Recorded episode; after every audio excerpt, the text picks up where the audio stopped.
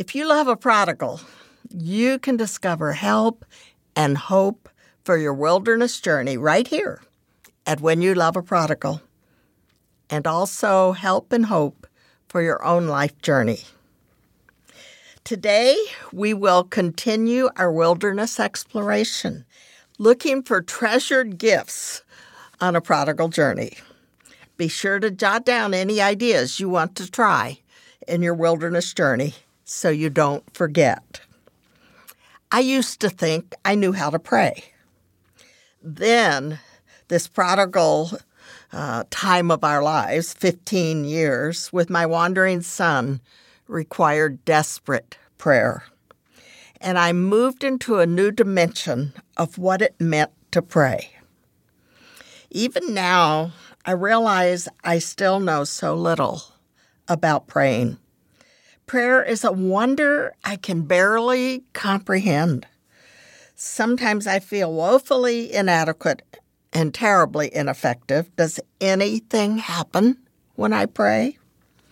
Yet I keep praying often, even always. Here are some of the ways I pray. Maybe these will be an encouragement and help to you. It's not a formula, there's no order because life in the moment often dictates how I come to the Lord, what I say, and even what position I get in. We'll start with one of my favorite ways to pray walking on the beach. In our conversation with my God, with sand in my toes and the waves lapping my ankles, the ocean masking nearby sounds, I usually ask God, What do you want to say to me? And He usually responds with words of love, affirmation, comfort, mm, new opportunities, and sometimes some admonition. And then sometimes I start with, I have something to say, Lord. I almost always pray with great honesty I find it's good to tell God the truth because He knows it anyway. The beach is a good place to yell out my anger or fear or confusion. My home, when no one else is there, also works well. God always listens patiently and responds compassionately, reminding me of truth I know, of what He is like of how I need to respond. Sometimes I fall on my face, literally, in awe that the God of the universe would invite me into his presence to talk with him, to share my heart, to listen to his heart. I am so unworthy, yet he treasures me and wants me with him. Or I might drop to my knees and cry out, begging God to choose to do what I know He can do. Would He please heal, or rescue, or provide, or change things? Change a mind, or a heart, or a situation. Jesus says that He responds to those who cry out day and night. So I do it. Many times, as David describes in the Psalms, my tears have soaked my pillow. Help me, Lord, or help my loved one. I also pray by myself and with others. I use scripture. I, I, pray through long parts of the Psalms, for example. And a lot in the latter part of Isaiah has been a great source of prayer for me. I read aloud prayers written by others. I raise my hands in worship. Of course, I have interceded on behalf of those I love, friends and coworkers, our leaders, world situations, those needing justice, and many other people, needs, events, and for those who love a prodigal. Gratefully, one of my most frequent prayers is Thank you, Lord. I have taken seriously the admonition to give thanks in all things. And oh, the difference it has made in all the above prayers. If I can say thank you, I have a whole different perspective on it. So you say, you actually thank him? Does he answer your prayers that you should say thanks for the answer? Well, yes, he answers. Sometimes my hearing's not so good. Often he says, mm, no, not a good idea. Other times he says, yes, but it usually looks a little different than what I had in mind. Often he says, I have a better idea, Judy.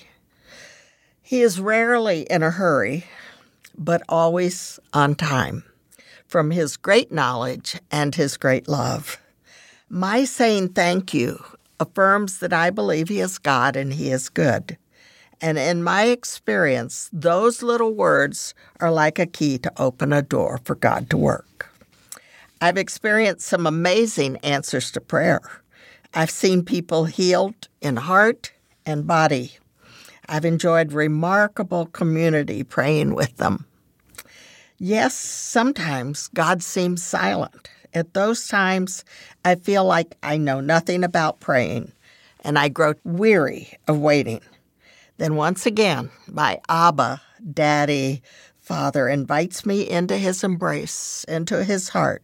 We talk and listen and cry and laugh. How sweet is that? Oh, yes, there is the waiting. I think wait is one of God's favorite words. I'm not a fan of waiting, and probably you aren't either. But one of the realities that God seems committed to is that when we learn to wait, to be patient, to persevere, we will learn important things. I don't think I've ever asked for the gift of perseverance. I might desire persistence, fortitude, even patience or endurance, but not perseverance. It sounds painful. But that's a gift I have received often, especially during this prodigal journey. I wrote this sort of poetry in the midst of a very hard time. Never give up. Sometimes it seems to no avail. You love unconditionally as best you can. You encourage, affirm, look for the good. You set boundaries and enforce consequences. You forgive and forgive and forgive again. You pour out mercy and grace, and they keep going their wayward way. They reject you, disappear from your life, or even when they make better choices, they take you for granted. The casual thanks they give hardly conveys gratitude. The offhand apology seems barely sincere. Coming around again with an outstretched hand, then gone again until their next neediness. You cry, you pray, you reach out, you let go, you wait. Does this sound familiar? I bet many of you could have written those same words. I've had those thoughts and those questions, wondering how will it end? When will it end?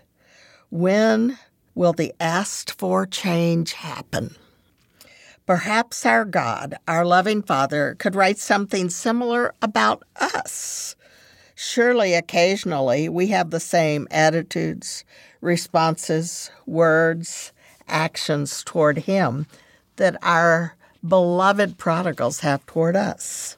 Yet He keeps loving, correcting, encouraging, embracing. God gives out extravagant mercy and grace. He waits, He perseveres, and so can we in His Spirit. So we have looked here at two gifts. One is just prayer in itself, that we can talk to God.